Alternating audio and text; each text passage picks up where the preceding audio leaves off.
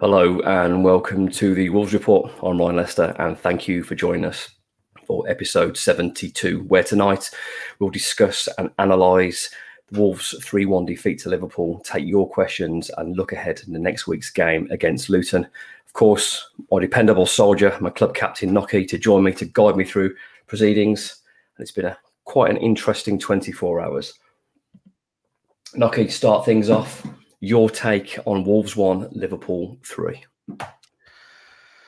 Oh, re- really strange game, in all honesty. Um, it, it, felt like a testimonial. It felt pretty flat, really. Not from the players' point of view. I thought the first half, the players were decent, um, but the atmosphere seemed a bit flat to me. Um, Liverpool certainly were very flat. I think they'd had to make a few changes, which had which had affected them. Um, but you know, a, a, positive first half. I think we, we we played on the front foot. We played a high press, made life difficult for them, squeezed them, and, and didn't give them much in terms of opportunities to to really get at us. And I think in midfield in particular, I thought with Lemina, we really made life hard for them, and they were kind of patched up in that area. So we were able to take control of that. Scored a, a really good goal. Um, the run from Pedro Neto absolutely phenomenal. He was he looked like the Pedro Neto that we first signed. He was really really strong, causing all kinds of trouble. But I, it, it, was just really strange. I never felt comfortable in the game. I never felt at any point in the match where we were going to win it, even when we're kind of getting. Even we're getting a half time, we're a goal up and they haven't really threatened us. I didn't. I never felt comfortable. I didn't feel like we were going to hold on. And the goal we gave away, the first goal, I think was pretty poor from our point of view. I don't think we trapped runners. I don't think we were particularly organised defensively, and, and, we allowed a, a, player like Salah too much space in the area, and we've ended up being punished. And and then just the same old problems again. We've we've capitulated again. It's it's three goals again in the second half. That's was that three times in five games we've managed to do that. And yes, they're they're a phenomenal team. You've got to put it into context. They're a, they're a very good side, but they were a very good side that were patched up and they weren't at their best. And we, we just didn't lay a glove on them second half. And I think Klopp made some alterations which shut down Neto and Bellegarde, who were having a really good first half. O'Neill didn't really adjust to that at all. He, he, kept sort of doing the same things. Substitutions, I know he's had a little bit of stick for the substitutions. I think the only one I, I was questioning was probably Doherty. Um, I didn't understand putting him on where he put him on. But in terms of Lemina, he's he's he gets 60, 70 minutes in him and then he's got to come off. So your natural swap is Boubacar. Um, I maybe wouldn't have gone to Silva. I thought it was a game that Kalajdzic would have suited. We could have put the ball up to him, try and get players playing off him. Um, but it, it, was just tactically, I, I, didn't think we reacted well to to Liverpool's impact on the game. I don't think we reacted well to the goals. The second goal we gave away was was horrendous by Sá. He'd done one in the first half where he dropped the ball and, and could have given a goal away. Second half, it did cost us a goal because he's trying to find Neto. He, he, didn't need to do that. Neto's got a couple of players on him. He, the chance of him scoring from there is relatively slim, and, and I'm a maybe slightly old fashioned, but I'm very much in the mindset of if you can't win the game, just don't lose it. point out of that one, you, know, I'd have took that. So just some real strange decisions on and off the field. But the lack of fitness is, is a massive concern for me. I think we seem to fall off a cliff sort of 65, 70 minutes. We're having to bring different players on. We haven't got the quality on the bench to replace what we've got on the pitch. And we're, we're paying a price for it. So I was disappointed. Um, lack of leaders on the pitch is another thing I'm, I'm, really concerned about as well. But I just think tactically we, we, could have done things a little bit differently. Hindsight's a wonderful thing, but maybe switching to a three at the back to protect that one-one lead when you're getting towards the last sort of 20 minutes of the game. But yeah, a, a decent first half performance, but um, it ends up being another disappointing afternoon. Do you think the disappointment is more because we spoke on the podcast last week and although we had some fun predictions, the majority of us expected to lose and lose comfortably. Is the disappointment again because we had opportunities to maybe go in at half time, two, even three up, because Wolves got themselves into some really good positions. Cunha, I'm not sure if he was trying to hit, he didn't know what he was doing. He got he got really lost in that moment. That's 2 0. It should have been 2 0. And there's other opportunities when the, the right pass wasn't found, when it was a three on two position. Is it more a case of I'm disappointed because there was an opportunity gone by because I'm trying to take some heart from the game was a lot closer than I thought it was going to be. I looked at Liverpool; it was a weakened side, but there's there's there's players all over the place they can bring on. They did that, but Wolves should have been going to that break at least two 0 up. Yeah, it's a good point. I mean, last season we got the first goal against Liverpool, then we followed it quickly on with the second goal, and we kind of killed the game really when we did that. Um, Cunha's I'm a big fan of Cunha. I think he's a good player, but for the kind of whatever fee you've paid for him, whether it's 44 million or 4 million, you've got to finish that. You, have got to score that opportunity. He's kind of torn between trying to head it and volley it, and in the end, he, he doesn't do anything with it. But he is he a central striker? Is he a player who should be playing there? I've, I've thought from day one that he's not but he does give you those legs, so I can understand why he's played in that area. But I mean, the disappointment, yeah, it, it, maybe it was, but I think it's more disappointing that it's the same issues that are hitting us all the time. If we'd have just lost that game 3 0, which was my prediction on the last week's podcast, then we kind of expected that. But when you get yourself into a position where you can win the game and then you, you know, the same mistakes, the same errors, the same capitulation, the same lack of fire up front. It, it, it's frustrating because we're repeating the same errors. So we were probably a little bit better than I thought we were going to be, but we still end up losing a game that we, you know, we, we probably should have got a bit more out of. Yeah, there's there's lots of comments coming through. You, if you are joining us for the live show, you can comment on Facebook and YouTube, and we'll get as many of your screens up on as well. Currently listening and watching episode 72 of the Wolves Report, analysing Wolves 1, Liverpool 3 with club captain Marc Nock and myself, Ryan Leister. Yeah, I, I do think a lot of the frustration on social media, um, I mean, it's hard, isn't it? Because you come out the game, we all love our football club so much. It's hard to be rational immediately after the game because we're angry, we're frustrated. No one likes losing it can consume you. We're football fans. It's ridiculous what a football game can do to a man or a woman. But that's where we are, and it's frustrating. We've been to enough games together. We've been miserable enough, and we've celebrated enough. But I think the frustration of another missed opportunity, like Old Trafford, missed opportunity. Brighton chances in the first half, missed opportunity. Liverpool half time in the first half, missed opportunity. Now, you don't know if you score in those games extra. It might it might be it might take a turn and be different. But the frustration for me is we're not finishing those chances. But and I know I'm clinging and clutching at straws, Nocky, but we're creating chances. These first halves are good. The only thing missing is the clinical, the brutal, being ruthless in front of goal. But that's the most difficult thing in the game, isn't it? Um, yes, we're fashioning opportunities, but I think we only managed two shots on goal in the whole match. So we may be getting into those positions, might be getting into those spaces, but we're not getting that killer pass right. And you, you look at a Haaland, he probably missed six great opportunities yesterday, but he sticks one in the back of the net. He keeps getting himself into those positions, and we just don't seem to have the mentality or that killer instinct to to take those chances. And yeah, look, the performances haven't been haven't been terrible, but is that reflected in our points tally? You know, we've lost all but one game, so this league incredibly unforgiving. You've got to take those chances when they come your way, and we're not doing that at the moment. And it's only going to go on for so long. You keep getting beat and you're playing well, you've got something to hang on to. But eventually, you're just going to keep getting beat because the confidence is going to fall, the performances are going to drop, and a little bit of belief is going to weak out of them. You can kind of feel that almost happening as soon as the first goal hits the back of the net the shoulders are down. We're dropping 10 yards further back. The energy seems to have been sucked out of us. And this isn't a new problem for Wolves. We haven't been scoring goals for really four seasons now, and we haven't managed to solve that. We kind of hope that Fabio would be the man to turn that for us this season. Early signs aren't good. Um, Kalajdzic, I'm not sure why he wasn't given an opportunity in that game. It's, it felt perfect for him having a 18 year old kid on his debut, link him up alongside him, bomb high balls into him. Might be ugly, but you're going to get the balls dropped down around him. But if you take the goals out of it and you take the efforts on target out of it, the way we concede in goals has to be a massive concern. I mean, if you look at uh, Robertson's goal, which which wins the game, he picks the ball up on the halfway line, and te- you know, Sá's kicks awful, but he's picked the ball up on the halfway line. He's the deepest Liverpool player at that point he makes a run in a straight line, nothing clever, just keeps moving, passes the ball, and he follows his pass into the area. He runs between three Wolves players, no one tracks him, and he taps in. You know that you've got to make teams work for goals, and I don't think we're doing that at the moment. You look at the list of goals we've conceded this season, we're not making teams work for us. I think other than one or two goals, every goal's been really avoidable from our point of view. I mean, you look at the Mitoma goal, chop him, do something, but we watch him walk through, and we're too nice, we're too soft in those areas. We've got a real soft underbelly, and it's costing us games, and it's costing us, you know, potentially a place in the Premier League.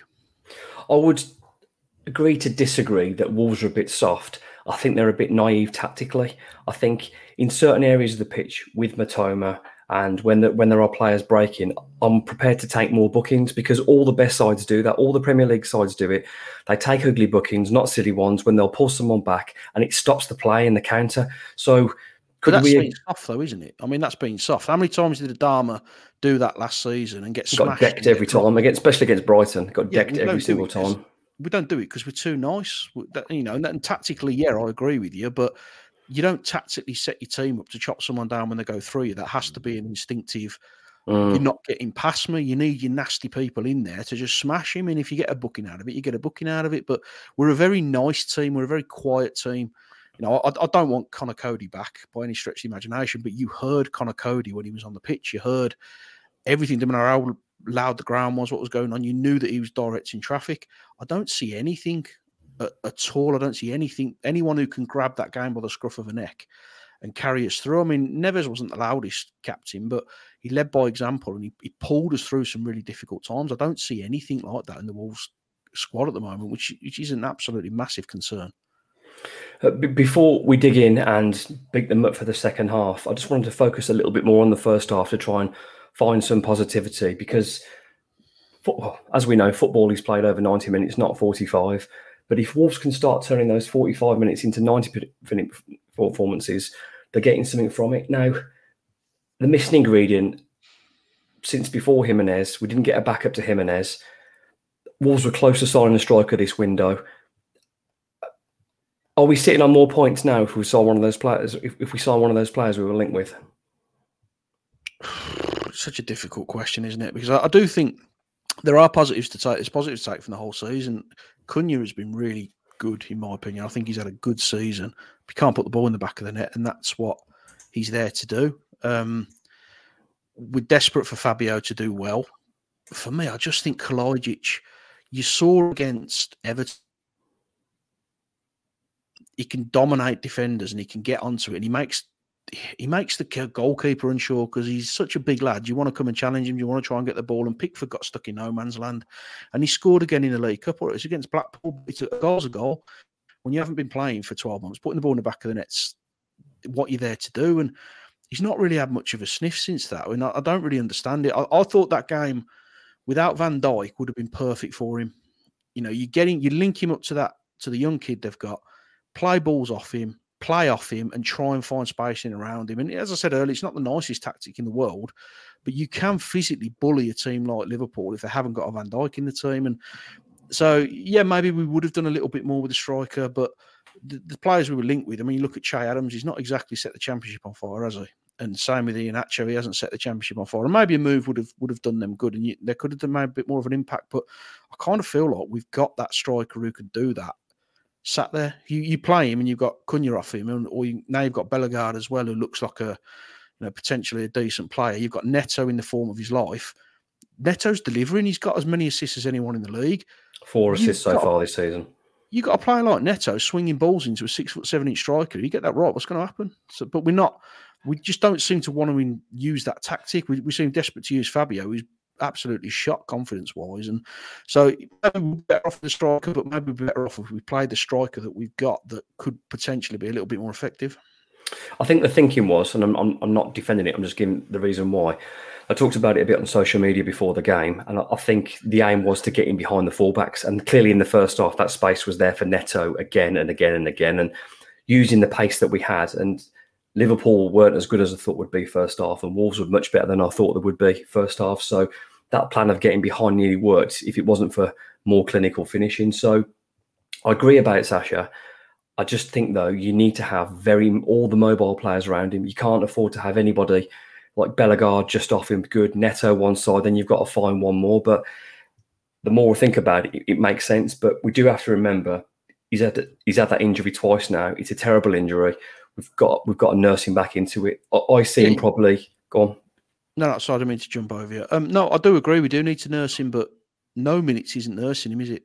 No minutes is just not putting him on the pitch. And I, I just think tactically, you're absolutely right. The, the, the, tactics in the first half was spot on. We got him behind them. We used our pace. We used the energy, and we caused them trouble. But Liverpool were never going to be that bad second half. And Klopp is a is a world class manager who's going to adapt to that that's when you want to see that adaptation coming in from our manager as well. You want to see Gary O'Neill think, okay, what can we do differently now? When when you've got players like Robertson who are starting to push up and they're bringing Darwin Nunez, you're going to have space in the wide areas because they're pushing onto you. So put Kalajdzic on, tell Neto to go and get chalk on his boots, spread the play left and right, and just give yourself something to to hit him. Maybe you drop Darwin Nunez back five or ten yards. Maybe you drop, you know, the, the midfielders back slightly because they've got that concern of him. We, didn't adjust to it.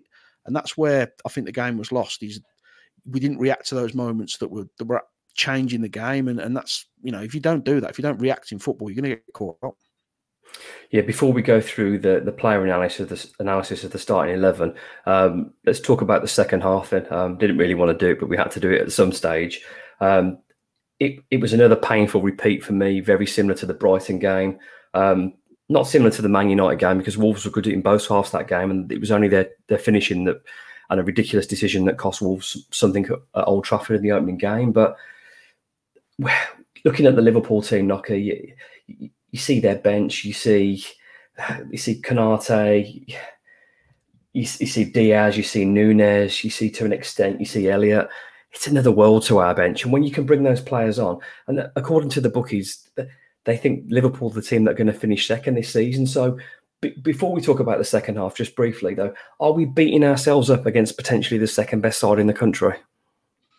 Probably, and the fact that we've done the podcast on a Sunday when it's still a little bit raw. I mean, I'm a, I'm a 40 year, 41 year old man, and I'm I'm like a child when it comes to football. All the toys are well and truly still out the pram.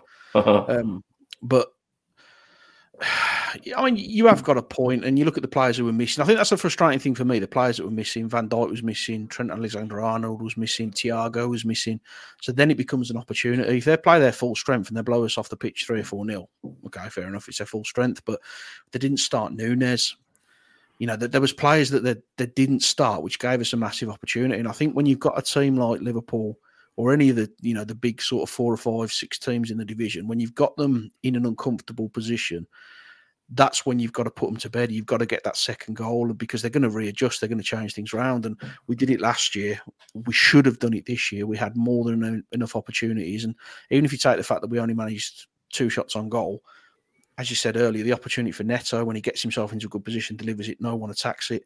You've got Cunha's opportunity where he's got to score that. So we get the second goal. I think the game's totally different, and we've got something to really hold on to second half. So we probably are beating ourselves up because they're a good team, but they're a good team who are probably the weakest they've been at any point this season, and we we didn't capitalise on it because we didn't adjust. I, I agree, but it's absolutely modern football is absolutely a squad game, and I think the yeah. two players that I mean, you, the, the, two players I think have both been in South America. We couldn't afford to do that with ours that are travelled. Um, we've got to play our best players. We don't have that luxury, so. Um, it was a frustrating second half. Now, to put to put you into the manager's position, what would you have done differently in the second half? I mean, hindsight's a wonderful thing, as you said earlier on, but obviously Hwang was blowing. He again travelled the other side of the world. Acuna travelled the other side of the world. We can't expect miracles from these guys, but could we have done more in the second half, like you suggested off air, like switching to a five? How do you how do you protect Semedo more? What would you what should we have done differently, Noko? thought Semedo had a good game. Um, I think at half time, I'm not changing anything because we're in a very good position. We, we're relatively comfortable. I, I think when they equalise and we're getting towards, you know, the last sort of 20 minutes of the game, personally, I would have bought Toti on. I would have gone to three at the back because I think Dawson and Kilman were starting to just struggle a little bit. Dawson, in particular, was starting to get a little bit leggy. I'd have gone three at the back. you know, if you can't win the game, don't lose it. And I think that would have given us more stability and more ability to do that. Substitutes wise, we're kind of struggling. I think there are fitness issues at Wolves. I don't think there's any question about that. But as soon as we lost Lemina, Boubacar's the right move for Lemina to come on. You know, he's, he's got to be the straight swap for him. He's the only real option. The Doherty one, um, I understand him. We didn't have too much we could do in that position, but Doyle played there last season. Would you not have been better switching him over there? He just felt like we it was unnecessary to bring Doherty on. I think if we go three at the back, you bring Doherty on and then you play him as a wing back and you give yourself a little bit more opportunity then. But it's difficult because Liverpool were always going to come at us and they, they did keep coming. They kept putting pressure on, they kept coming forward. I just think that when we're in a position where we won one, a, a point's a decent result for us. I maybe would have gone three at the back and just tried to solidify it. I mean, would you have done anything different? It's a tough one because I can, I can I get the logic behind Doherty, but if you're playing two fullbacks on one side, you're basically inviting them on because there's there's not going to be a lot going forward. As much as Doc's good going forward, he's good at overloading and overlapping when he's a wing back. When there's two fullbacks next to each other, there's not a lot of creativity, and it didn't really make a lot of difference. It didn't really stop. Um, I think it was Luis Diaz on that side of the pitch. He didn't really stop anything that was happening. I mean, he's a very good footballer. Um, I look at the bench. Toti, yes, maybe. Sarabia, probably not his kind of game. Boubacar, probably not his best game. Doyle's a good call on there. Does he have the legs to play on the right hand side and track? Um, the biggest thing for me um, of recognising Liverpool playing well was the fact the ball kept coming back. And, and this is when your Sasha argument would come good because if you're pinging it up front and the ball is being recycled and it's coming again and again, eventually they're going to get you because there's only so often you can clear it without them coming back and taking an opportunity. And that's what happened. And the fact the ball just kept going, coming back again and again, wave after wave, it was a matter of time. And would going maybe wing backs three five two or five three two, bringing Sasha on to hold the ball up to give us an out ball, and maybe Neto just feeding off him with someone else in midfield. Maybe that's what I would have done. Um, but then if we lose 3 1, do you say the manager's invited on, his criticised? I do think social media has been quite tough on Wolves for getting beat by Liverpool. And I do repeat myself here, but the circumstances I think are frustrating people with the fact that Wolves probably should have been two, maybe three up at half time. That's the biggest frustration. But going back to your original point, I think wingbacks would have been the way forward, but we watched too long, and before we knew it, we're chasing the game. And at one-one, I, I think we all felt we all knew what was going to happen. Um, it was just wave after wave, and, and, and quality got the better of us in the end.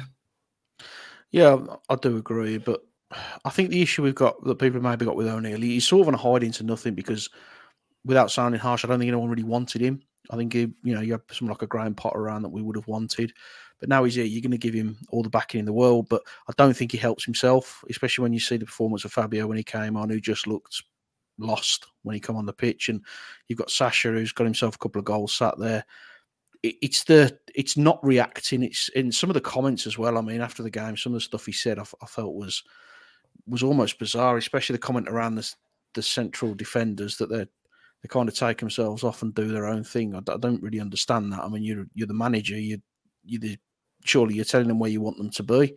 Um, and then the, the comment around most goals are scored in the second half anyway. Yeah, they are at Wolves because we can see loads in the second half. It's just that some of the stuff he's saying at the moment. He, he, I said it last week. He just it feels a lot Dean Saundersy. You know, when he was at Wolves, some of the, the things he comes out with when we lost to Brighton, and he said that we, you know, we could have scored eight goals and things like that. He just there's some uncomfortable things coming out of him. He's a young manager. He does absolutely need time. Um, but you, we seem to be repeating the same mistakes, and I think that's where the frustrations are coming in. Yeah, I get that into context as well. It's his second job. He did a good job at Bournemouth, and Nocky, he's the same age as you.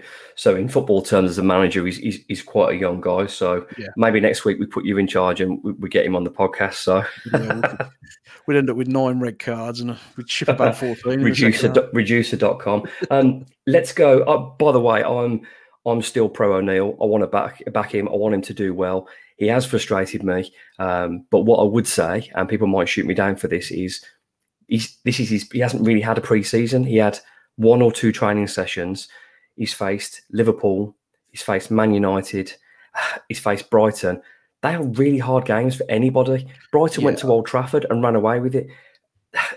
Man United, yes, not turned out as good as they were, but Liverpool, second favourites for the Premier League. We're talking about some really good sides. Yes, Nocky, we've imploded on some of them, but Wolves have had very little time with a new boss against some very, very good sides. Yeah, you're absolutely bang on. He's had a horrendous start. I mean, starting off at Old Trafford, you've got Brighton, who are, I think I think Brighton will finish in the Champions League. I just think they're an absolutely sensational football team. And then you have Liverpool as well. And we've, you know, the game we, we looked at and we probably thought we can get something out of was Everton and Palace, and we've got three points out of that. I think really you've got to look now, and I, I certainly don't think he should be sacked. I think that'd be a ridiculous decision at this point. But the season has to start now because we've got Luton, this is the first game he's under pressure for me. This is the yeah. first pressure game on Saturday. Yeah. You don't win that one, then we're in a pickle. But if you, you know, you get something out of that, Man City at home, you might as well play the under 23s for that. It's a complete dead rubber. We've got no chance. It's just a waste of time playing it. But then you got Villa. So you've got games coming up. You've got Sheffield United, not I don't think too far along the line either. So you've got probably between probably between now and the end of November to make a bit of an impact. If we're still in a mess at that point and we're still repeating the same mistakes, that's when you may see a reaction from Fosun. But it, the season starts now for me. You know, these. I think next week's game is an absolutely massive game for us, even at this stage of the season. Huge, even bigger for Luton, I would say, because they are look, looking in trouble. You are listening and watching episode 72 of the Wolves Report, where we're analysing the game where it finished Wolves 1, Liverpool 3, along with Marc Nock and myself, Ryan Leister. Let's briefly go through um, the team. There's obviously only two of us this week, so it'll be a bit swifter. Um, tough one to start with Nocky, but Jose Sá, he was the saviour at Everton, pulled off one of the best saves I've ever seen. But I think for that goal where Robertson tucked it in, I think he should do better on his near post. And and I know he's trying to let Neto break, but you've got to do better than that with a kick. Yeah, I mean, I think these first five games have been Jose Sá in a nutshell. I mean, the performance against Everton was probably the best goalkeeping performance I've ever seen. But there's so many mistakes in his game, and and the he did one in the first half when he comes out and he half tries to punch and half tries to catch it, and he ends up with Liverpool having two or three shots on goal and some brilliant defending to keep him out. And I just don't understand that kick. I mean, Neto makes the run for him. You don't have to take that, slow the game down. If he's one on one, then maybe I'll get the logic behind it. But he's got defenders around him. He's, he's I mean, if the kick's right and he sends it all the way through to the goalkeeper, I'm, I'm not moaning about it. Or if he puts Neto out and we win a throw in, that's absolutely fine. But it was just a, horrendous kick. It's it's flurling, it's whipping in the air, and it lands sort of, you know, probably 50 yards from where he kicked. It was an awful kick, and I agree. He should he shouldn't have been beaten at the near post. I do think I don't hold him fully responsible for the finish because no one tracks the run. Um, he should have finished it better, but he, it's really hard because he did, not do a lot wrong. In all honesty, there was two big mistakes in the game, and one of them cost us a goal. Couldn't do nothing about the uh, the third goal. That was just a unlucky deflection off Bueno. It's going out for a throw in when the kid hits it and he ends up in the back of the net. So he couldn't do a lot about that. And I don't think he could do anything about the first goal either. It's a cross shot from Salah and he's completely caught out. There's no, you know, he's got nowhere to go in that point. But it seems to be that he's as good as he is. And I do think he's a really, really good shot stopper. And I do think he's a good goalkeeper. There's always that mistake in him and it's, it's costing us. It's cost us since he's got here. But then the games like Everton, he wins us a football match. So where do you balance it out? Yeah, I think the two positions that Wolves would have liked that they didn't get in the summer would have been an additional goalkeeper and would have been a centre forward. But um, a frustrating afternoon for Wolves and for Jose. So moving on quickly to Max Kilman. Um, Max is getting a lot of stick for not being vocal. People don't think he should be captain. Um, if Wolves would have won yesterday, no one would have said a word about it. Um, he's not your typical shouty, growling in the referee's ear, clattering people captain. But um, three goals conceded again with with Max Kilman in at centre back. Feels like a rabbit in the headlights to me at the moment. Kilman does. I don't. I, don't, I think he's weighing very heavy on him the armband. Um, I don't think Dawson's helping him because I don't think Dawson started the season particularly well. He, he didn't do a lot wrong, did he? There was there was no real moments where he was caught out, but it's the scruff of the neck element. You know, when we're struggling, when we're under pressure, you want him to to grab it by the scruff of the neck. And similar to Dawson, I just I didn't feel confident. Well, what are you doing that review Dawson as well, if you wouldn't mind? Yeah, I mean Dawson's similar. He you know he he, he went down for the third goal. Um, is it a foul potentially? But I think he realises he's been done on the halfway line and he's just hit the deck. So again, similar to Kilman, you, you, can't pick individual moments where they were really poor, but you also can't pick individual moments where they were brilliant. There was a couple of decent blocks in there, to be fair, saying that um, when Sá dropped the ball in the first half, but he was he was okay. Um, but there's you know you've got Kilman as your captain, you've got Dawson who's your real experience. You need them to be more than okay if you're going to get a result in a game like that. Uh, moving on to the fullbacks, uh, and for me, one of the biggest changing points in the game was when Rayan Aït-Nouri went off, who I thought was having an excellent game again against Mo Salah. He really controlled him well. There was two. He didn't try anything stupid either. There was two or three times where Salah tried to get past him. He's got a foot in, put it out of play. No issue with that at all. I don't think Salah had any kind of joy against him at all. Um, really well controlled, and, and Salah was getting frustrated. There was a part in the second half when Nunes put one straight out of play, and he, you know, all the toys came out. So really good. Ait-Nouri seems to have the better of Salah whenever he plays him, and we seem to get hurt when Ait-Nouri's not on the pitch. That's twice now that's happened. It happened in the 1 0 win when I think Salah set up the goal very, very late on, maybe two. It's when two, Hoever went walkabout. Two years ago, yeah, not for the first time. Uh, Nelson Semedo, again, I thought Nelson had a decent game.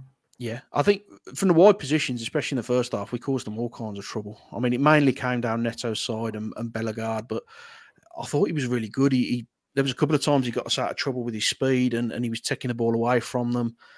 Real solid performance. I, I think he was he was up there with you know my top three players. I think with the way that he he, the intelligence I think that he played with, didn't overcommit, stayed sensible, and got us out of trouble.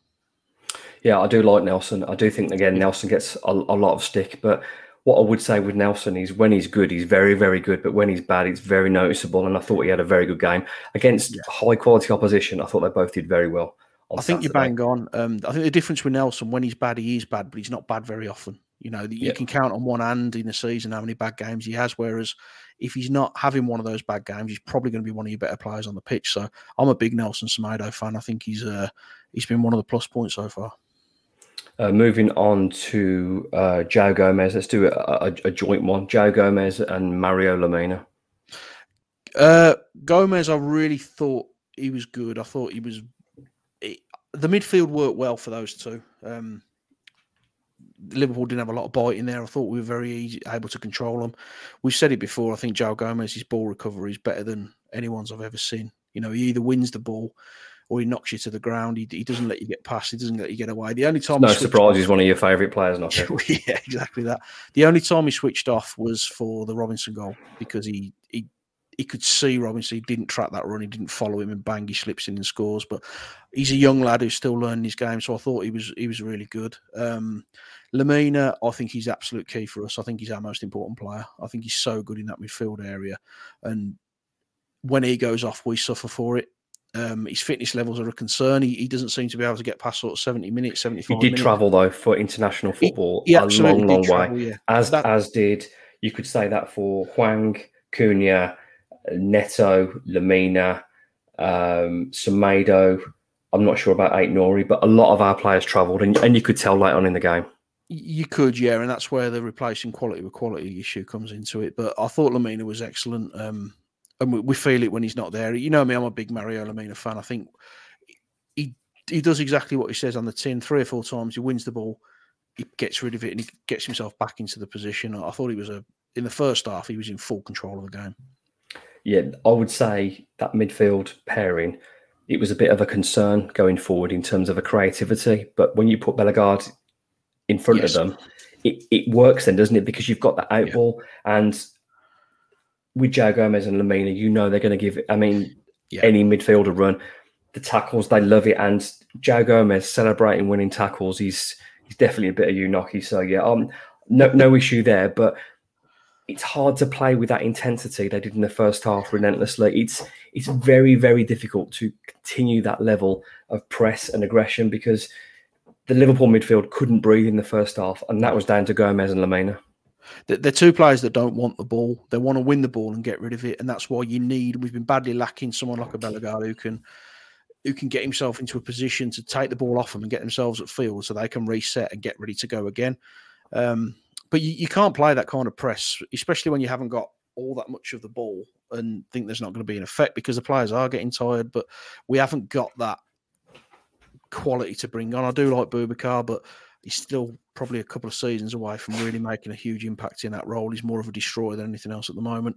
So when we do lose Lemina or Gomez, I, you know, it's noticeable, isn't it? He's a, he's a. I, I do. I mean, when we signed Boubacar, he had the, I think, the second or third best pressing stats in European football, and that's the kind of engine I want in my team. Yeah. So he just probably needs to get a bit more game time. I, I, I don't know how he's going to get that, but in terms of we need to be able to trust him to bring in on earlier one of our one of our midfield two yeah, warriors are, are, flagging a bit. Um, moving on now to probably my man of the match debut guy, uh, Jean-Michel Bellegarde.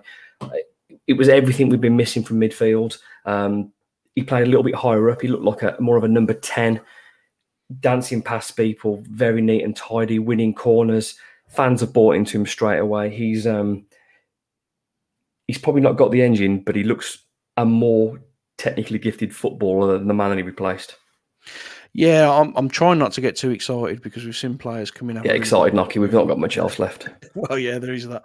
Um, I really liked his performance. He was brave. He reminded me a bit of Bakary Sako. He had that kind of raw power about him where he was going to just knock people out of the way and, and try and use the ball wisely. I, I, I like the way he plays. He's got such a he's he's got a desire to use the ball and use it effectively. He doesn't just whip it across for the sake of it. He, he's he's, he's got a bit he's of a footballer, brain, isn't he?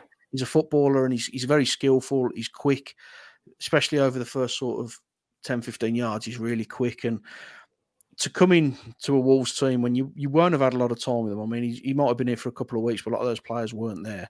But to have that understanding, especially with Neto, I think they linked up so well together, and that could promising. That was really promising. promising going forward. And he looks to me like he can play anywhere across that attacking line. You could even potentially play up front if needs be. Hopefully, we won't get to that point, but he just looks like he can play wherever you need him Mm. to play. And real quick feet, really skillful, um, strong, aggressive. I think he's he's he's the kind of player that we'll buy into. Yeah, it, in modern football, it doesn't sound like. I mean, imagine ten years ago saying this, but the roughly 12.3, 12.8 million pounds we played. It's one game in, but he looks a very, very good footballer. And a lot of the French journalists and people I'd seen on Twitter and a couple of people I spoke to said he was incredibly underrated and not got for someone with high stats and someone that can change a game and open a game up. It, it looks excellent value for Wolves. So um, You can tell he's going to dictate games. You can you can just feel that he's going to dictate games and he's going to score goals. You just sometimes you look at a player and you you're not sure what they're going to do. Whereas with this kid, you can see what he wants to do, and I, I, I just feel like he's going to be a big a big player for us this season. And he's he's an absolute steal at the price we've got him from what I've seen so far. Not that I, I'm going to use the word relaxed, but I think that's the wrong word. He looked very composed. He didn't really look panicked. He took it in his stride. He's playing against Liverpool at Molineux on his debut, and he was probably Wolves' best player. Comfortable on the ball, Yeah. quick, good feet, a brain. Probably not always tracking back, but that's not his game. But the way he just found himself in the pockets to collect the ball, to beat a man, looks like a very, very good decision maker. When he had the opportunity to take someone, he, he sort of bundled through the first one and beat the second one with skill. But he looks a great addition. I'm, I'm excited to see more of him. And as you mentioned, Nocky, that relationship with Neto, if we can get more from Cunha in there, and then imagine if we can put Sasha in there on the end of be in behind those three to create some chances. So We've got to be careful forward. with him, though. We've got to be really careful with him because I've already seen this. He's better than Nunes, and all these comparisons flying out about Nunes. He's not Nunes. He's a different player to Nunes.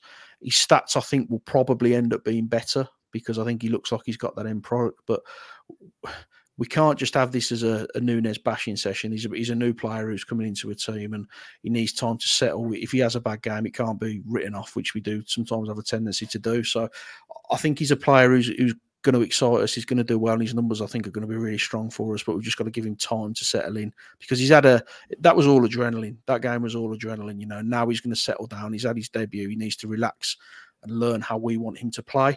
So we just can't get too overwrought or too excited with him at the moment. I think we just got to take our time with this one. when your number 10 um, plays and a World Cup winner gets taken off at half time, I think it tells you how well your number 10 is playing when they change the setup on that. So, yeah, fantastic debut. Hope for much more to come. Uh, moving on to Pedro Neto. We'd not Pedro Neto on the show. We didn't believe in Pedro Neto. I've had some stick about Pedro Neto. He looks as fit and as strong, but now he's finding his form as well. Now he's taking people on. A great game from Pedro. Yeah, I, said last season he was finished. You know, I thought it was curtains. He he lost his pace. He lost his confidence. He wasn't willing to take anyone. I thought he was absolutely brilliant. I mean, he nutmegged Joe Gomez. He set the goal. Beautiful. Up because, oh, well, he set the goal up because he looked and there was nothing nothing to hit. And I think maybe in the last three or four games when there's been nothing to hit, he's turned back, played it back into midfield, and tried to get himself back out wide. This time, he just got his head down. He drove. He drove at Liverpool. He drove to the byline and dinked the ball across. You know, the real intelligent ball across for Wayne to ball. finish. So he he looked like the Pedro Neto of old, really brave, and, and we've been badly missing that. And that's why that's one of the reasons I've been so critical of him is because I know he's got the ability to take people on, but he hasn't done it. He didn't do it at all last season. You can't on one hand the amount of time he tried to take people on, but he was ripping Liverpool to pieces. Joe Gomez, Joe Gomez has never had a more uncomfortable evening than that because he was he was absolutely took to the cleaners in the first half, and there was an end product. There was quality about everything he was doing. He looked a top top class footballer, and I'm so. I'm so pleased that hopefully I'll get to eat some humble pie on this kid because he's that that there was as good as anything you'll see from anybody in the in the league in terms of being direct and being aggressive and, and trying to get make things happen and, and trying to influence the game. And it was just you know I was really really pleased for him. And he deserves that because uh, you know I've given him a bit of stick. Other people have given him a bit of stick but he's been through it. He's had injuries. He's he's had a couple of seasons where he's not had an opportunity. So to to land back in the team like that you know fair play to him and fair play to O'Neill as well for sticking with him and, and you know, putting him in and keeping him in when other people were questioning who should be playing in that position. So it's um yeah, really pleased for Pedro. Man of the match by by a distance for me. I went Bellegarde, you went Neto, uh, both very good games. Paul agrees as well, said Neto had a good game, and there's a really valid point here from KMWWFC. Neto looked great on the left, what a surprise. I think we can all agree that Pedro Neto is far more effective on his natural side on the left than he is on the right. KMWFC and Paul, thank you for your comments. Last but not least, Matheus Cunha. Um, it nearly could have been magical for him if he'd have finished that for 2 0. He did a few of his runs. I think he got a couple of players booked, maybe one player booked, picking the ball up, pushing past people. If we can, we can get him involved, as I mentioned then with Bellegarde and Pedro, those three, maybe with someone in front of them, whether it's going to be Hwang, whether it's going to be, whether it's going to be Fabio, I don't think so. Whether I think it's going to be um, Sasha, who knows? But let, us get him involved. Um, Cunha, decent game, but it, it, it's kind of spoiled from a chance he really should have put Wolves 2 0 up with. Yeah, I think it's decision making with Cunha. And I mean, he, he buried one against Palace last week. So you, you think that he's going to be, you know, a ball coming across like that, he's going to take it. But it, to be fair to me, if I'm going to find an excuse for him, it's at that horrible height where do I head it, do I volley it? But, you know, a player of, of any level should be scoring that goal. There's so many, there's so many different ways. So we've seen, we've seen Tyler score tappings from there well, let's not go that far, but we've, um, you know, we you've got to score that chance, and I think his decision making. There's a couple of times he gets into a position and maybe shoots instead of crosses, or he, he just hasn't quite got that decision making element. But I don't think we should be particularly, you know, surprised by it. His stats prior to Wolves were kind of similar to what he's showing at Wolves. He's not he's not a natural goal scorer. He's not a number nine. Um, he needs to be playing deeper. I think he's better when he affects a game from a deeper position. So Sasha ahead of him for me makes perfect sense. And if you get Sasha Bellegarde, Neto, and Cunha in a four, I, completely agree. I think that in terms of that, I'm, I'm not sure to, I'll play Sasha against the giant team that he's Luton. Maybe we're playing into their hands a little bit then, but he's got to start yeah, at some time. So who knows? But Sasha doesn't get enough credit for his footwork. I mean, we're all looking thinking, mm. well, you can't play him because he's a big lad. He holds a ball up. He plays with the players in. He does it better than Fabio does at the moment. So I think you can play him because he will he will be a focal point, but he's more intelligent than just someone that you've got to swing the ball in. And if you've got him holding that ball up and you've got those three or four playing off him, you'll create chances, especially against a Luton team who who, who are going to get down. We all know that you know they're going to get relegated. There's no doubt about it. So they can hurt teams like that. So yeah, I, I do agree that you'd you think he may get eaten up in terms of the big lads around him, but let's look at his footwork as opposed to his heading ability. And for me, he's he's a better option for us than, than Fabio in that position. It's a very, very fair point. Um, last but not least, I thought I'd missed him out, but I haven't. A Wolves goal scorer, Hwang Hee-chan, top scorer now with three goals this season. Pedro with four assists. Stats are looking good for those guys. Your assessment on Hwang Hee-chan? I don't know how you assess Hwang, to be honest, because he was awful. But he got himself another goal, hasn't he? He was. How do you how do you rate the? I mean, I really like him. I love his energy. I love his enthusiasm, and he really wants to play and he really wants to do well. And he's quite infectious the way he plays. But other than putting the ball in the net, I don't remember him touching the ball. You know, he was such a he just doesn't seem to affect games, but he seems to pop up with goals. And the way he's going at the minute, he's going to hit double figures. And I think the last player to do that was Raul, wasn't it? So that's not something. This is not a conversation I thought we'd be having at the start of the season. I don't know how to assess him. I really don't because he was, you know, he looks like he's playing with his legs the wrong way around for 90 minutes, but then he scores a goal. So he's just a he's a really difficult player. Honest question, honest answer, mate. I don't know how he played. It's it's it's, it's a tough one with Hwanghi because he's he's professional. He tracks. He protects his fullback. He's a good, honest pro. He works hard. He's, he's someone you'd want around. You could trust him. You can trust him. He, Tyler said it, nailed it right. Hwanghi does most of his best ball work, work without the ball because Yeah. he, he'll he'll do he'll press he'll track he's very good. What worries me about Hwang is the deeper he plays, the more loose he's with with possession. We saw at Villa Park away when he gave the second goal away from McGinn.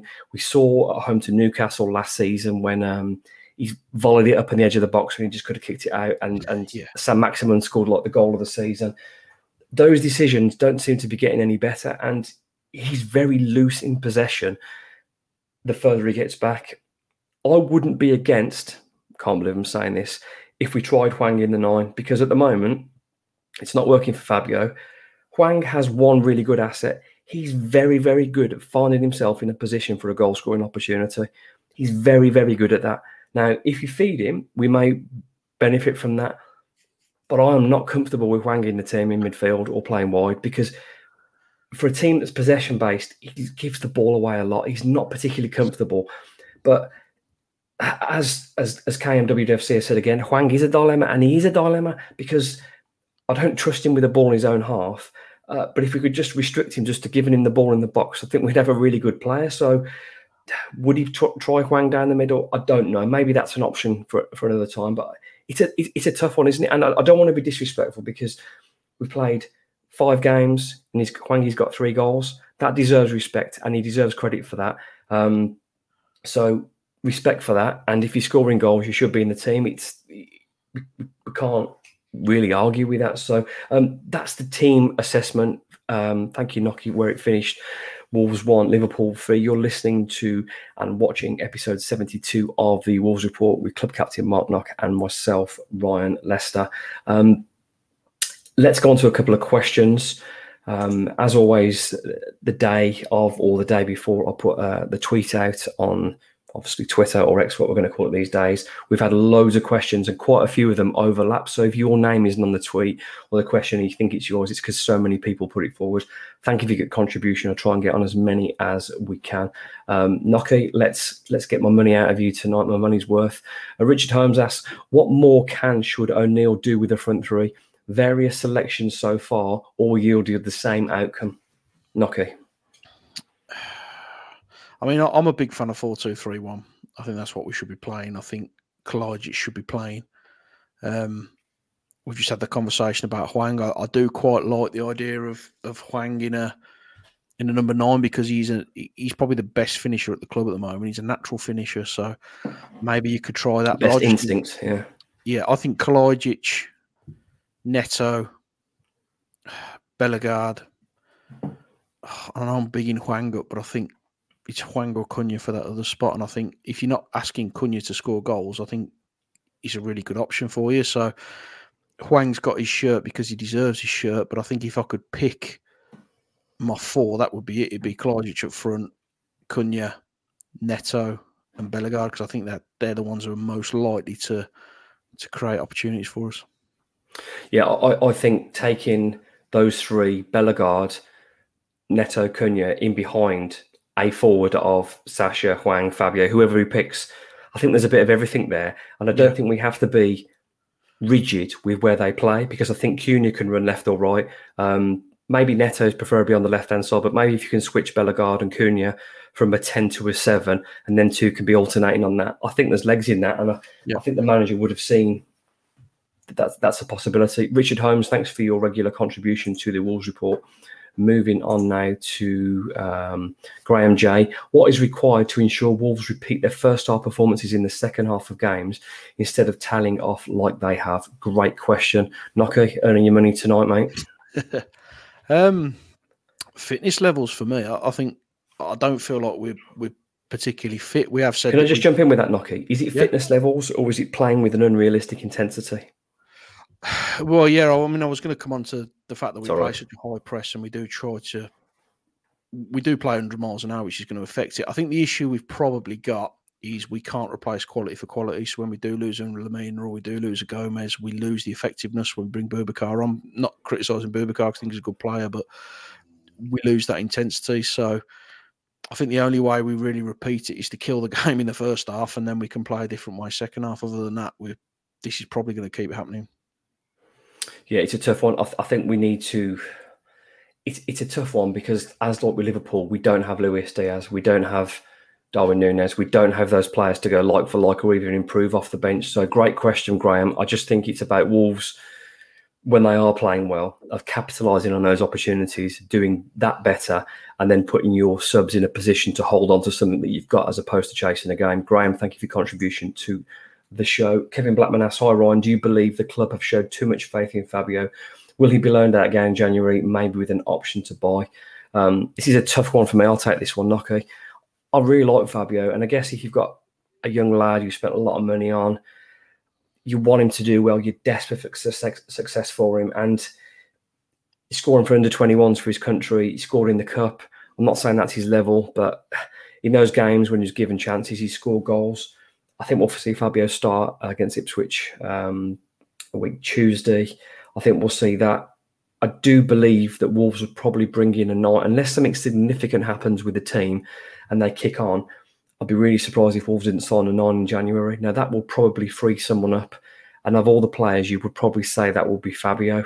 Um, there's a long way to go yet, Kevin, and you know what? It only takes one goal to change a season for a forward. So, have they shown much too fa- too much faith? I don't think they've had a choice because you can't put Sacha in at the start of the season. I don't think Cunha is a proper number nine. Um, and I don't think then we've got really any other options. So in terms of too much faith, no, I don't think they've. I think they've had limited options. Um, Fabio's no problem in terms of commitment, effort, hard work. Ticked all those boxes. We just need a bit more quality, which is um, hard to come by at the moment. Thank you for your contribution, Kevin. Excuse me. Um, I'm running out of juice and knock it better take a question now. Now, I don't know if Mark's taking the mickey here or not. Um, maybe he is, maybe he's not. And I, I, speak to Mark sometimes at the games, and he, he gets quite passionate like you and I. But um, uh, my answer is a no, Nocky. But Mark H, would you take Warnock as a new manager? I certainly would, with no hesitation. I'm an absolute no, but Nocky. I'm kind of hoping that's a tongue-in-cheek question. No, absolutely not. Well, he's he's going to get sacked from Huddersfield, isn't he? So I'm not sure leaving Huddersfield and walking into Wolves is going to be much of an impact. No, stick with O'Neill. We've got a we've had a difficult start. Let's give him another few, you know, 10 games, see where we are at Christmas, and then hopefully he's turned us around by then. Uh, thank you for your question, Mark. Look forward to seeing you against the Man City game. Um, uh, let's take uh, one more question uh, from Greg. Um, Greg Hickman asks, even Greg, thank you for your regular contribution to the show and the spaces. Does there need to be a change in captaincy? Um, great question. I don't think so. I think if you do that to somebody now, I think you could absolutely buckle their confidence. I think Wolves have been. I think Wolves could do better in a lot of areas, but I'm not going to blame the captain. Kilman isn't a snotter. He's not a shouter. He's not particularly a fighter. He's a very composed footballer, and you have to trust he's been given that for a reason. He's not your traditional kind of captain that probably Nocky would adore in his day, like an Inti, someone absolutely clattering into every tackle. Um, it's a tough one. Just a quick one on that, Nocky, before we talk tactics. I, don't think you can strip someone of the captaincy this stage of the season. It would it'd rip him apart, like you say. I, I mean, I, personally, I would have gone for Lemina at the start of the season, but you know, Agreed. Lemina, I think he's he's he's that in that kind of mould. But no, I don't think you strip the captain at this stage, not unless there's there's a real reason behind it. Um, so I, I, get the thought process because he's not the vocal captain that we need at the moment, but he's our captain, and, and for all we know, he's you know he does all his talking in the dressing room before kickoff and after the game. You know he might he might be that vocal captain. He just doesn't instill that on the pitch. Greg, thank you for your your contribution to the show. Um, we're going to move on now to next week's huge game at Kenilworth Road, where Wolves go to face Luton Town in what looks like a massive game for Wolves and Gary O'Neill strong, physical, mobile, tight home end. It's going to be horrible. Last time I think we were there, Nocky. Um, I'm pretty sure it was 1 0 and they were non league and Yeah, it was the end of it was the end of Stella back in when Wolves had that, that the whole away end as opposed to the the three seats you get in the corner from a normal game. Um, this is going to be a, a, tough test physically and mentally, but we saw them pre-season. It was pretty much it was a lot of our second string because it was a second friendly in, in close proximity. Wolves probably should have won that night, but they didn't. We have to respect them. It's going to be a hard game, Nocky. So what changes are you making? How are we going to approach the game? It's, I mean, it feels like a small pitch, whether that's just because the, the stands are on top of it, but it doesn't feel like a pitch where you're going to have a lot of width. You're going to have to do a lot of your work in close quarters. Um, for me, I think we, we set up to win the game, not to worry about them, because I think man for man, we were a better team than they are by a distance. Uh, if it was me, I'd go 4 2 3 1. Um, obviously, Sá stays in goal for me. Semedo, Aït-Nouri, Kilman, Dawson. I think that's that's going to be the four at the moment. Um, Gomez, Lemina, Holding. And then I'm looking at the three behind. He's going to be Bellegarde, Neto. I know Hwangi scored goals, but I'm putting Cunha in and I'm putting Kalajdžić up front. Um, I think he'll keep Hwang in. I think he'll. I think he'll go exactly the same as he did against Liverpool because it worked in the first half. Um, but for me, I'd, I'd be looking at bringing Kalajdžić in, but I think he'll stick with what we did. I'm going to go four two three one, but I'm going to drop it as a false nine. I'm going to put I'm going to put Hwangi in, um, Bell, Hwangi Bellegarde, Am I going to go false start? No, I'll change my mind really quickly. No, I, I, think, I, I, was thinking about putting Hwang up front, but then I don't want to put Bellegarde completely wide right in that situation. So I, I don't know. But I, I, had a message from a, a, good friend of mine who is a good football head, Jazz, earlier on. He pointed out these these things. So maybe I'll get some get your opinions on these. Um, he said, give you some great opinions. Sort out the back four that may not be your best individually, but operate as a unit ours for a long time has looked like four blokes put together, and it does. So, is it time to have a little mess around with the back four? Do we bring the Bueno, the other Bueno, in if he's fit? Do we need to make changes? Is, is that a problem area for us, Nocky? But have, have, we got changes to make? I mean, that you know, the new lad Bueno, he's he's not been anywhere near it yet. So, do you drop him in for a game that's not a must win, but I think it's a game that you don't want to lose at this stage of the season. Um, do you get rid of Semedo and put Doherty in? It's a no for me. You're not going to take Kilman out because you're captain. So the only other choice you can make is either go back three and bring Toti in, or you take Dawson out and put Toti in. He's not going to do that. And then it's Aït-Nouri or Bueno on the left. And I think most of us probably start Aït-Nouri, don't they? So I don't think we have. I get the logic behind the, the, statement. I think you're absolutely right. You need a unit as opposed to individual players, but I don't think we've got the luxury of a squad that we, we really can play. We don't with. really know how fit Bueno is yet either on. Uh, uh no. as, as well, and, uh, and, you don't start him in a game where he's going to get bullied. He's going to get beaten up because you are going yeah. to get beaten up in a yeah, game. Yeah, they're, like they're, they're mobile and they're strong. Yeah, um, just going at the other end of the pitch, then uh, Jazz makes also a really, really good point in terms of someone that can hold the ball up with their back to play. Wolves have got two players that can do that. It's Sasha or it's Fraser. Now, he's not going to throw Fraser in there ahead of Sasha, but Fraser going forward, scoring some great goals, big boy, strong, got a good future. So, as you said earlier on, and I did it myself, we're guilty of looking at Sasha and thinking balls into the box. But not only that, he's a good footballer as well. So, is this a proper option we can play away at Luton? For me, yeah, I think it's a no-brainer. You bring Sasha in.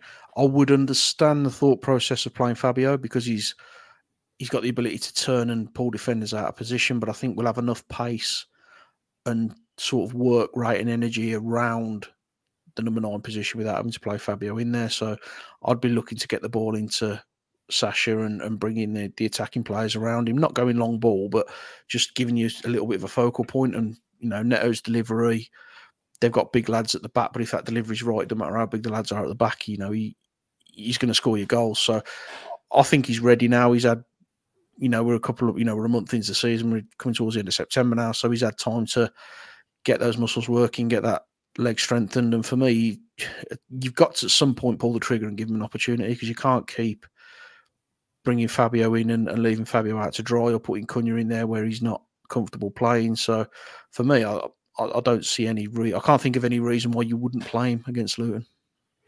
Well, especially when he's obviously he scored a winning goal in the Premier League this season. He scored again against yep. Blackpool. Um, I think he's a very, very good footballer, and with enough quality around him, I think he'd get more out of Neto. He'd get more out of. I think. I think him and Cunha could work really well if he could link him up. Because I really want yeah. Cunha coming from deep. If those two can link up, so we we get caught up, don't we? We get caught up with the whole Luton are a big team, but let's not pretend that Everton didn't have big centre halves when he scored that winner. You know, you got Tarkowski. We had the England goalkeeper stuck on his line because he was afraid to come out. Exactly. So it's, it's every team in the Premier League has big centre halves. The only team really is Man United with Martinez, who's you know not six foot. Everyone else is going to be six foot. So yes, Luton have big players, but he's going to face that whoever he comes up against. And I, I just think it gives you something a little bit different, someone who's going to stay central. He hasn't really got the legs to drop into midfield or pull wide, so that option is going to be there for you every time. I just think it's it's the right time to give him an opportunity. Move on to that time of the show. We've done an hour. We've talked well. Thank you, Nocky. Prediction time. Now, this again, we did the other week. We don't want to get this wrong because you don't want this to be on a thread and put all over the place. So it's a massive game for Wolves and and as I'm hosting this show, you're going to go first, Nocky. So your prediction for Wolverhampton Wanderers away at Luton Town.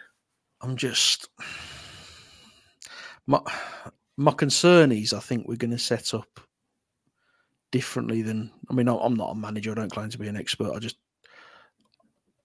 I'm worried about the setup. I'm I, I can't see us winning the game. I think it's going to be a draw. I'm going to go one-one. Um, I do think we'll take the lead, and I think it will be I think it'd be Hwang. Hwang for his fourth goal of the season at the Kenilworth Road, diving into the away end. Um, you're never going to guess what I'm going to do. 2 0 Cunha. Absolutely. 2 0 Cunha. Um, this has been episode 72 of the Wolves Report. Thank you so much to club captain Marc Nock for joining us on this Sunday evening. You can listen or watch back on YouTube, Twitter, Facebook, and also on Spotify. Thank you for joining us. Hopefully, we can join you and you can join us next week after two Wolves wins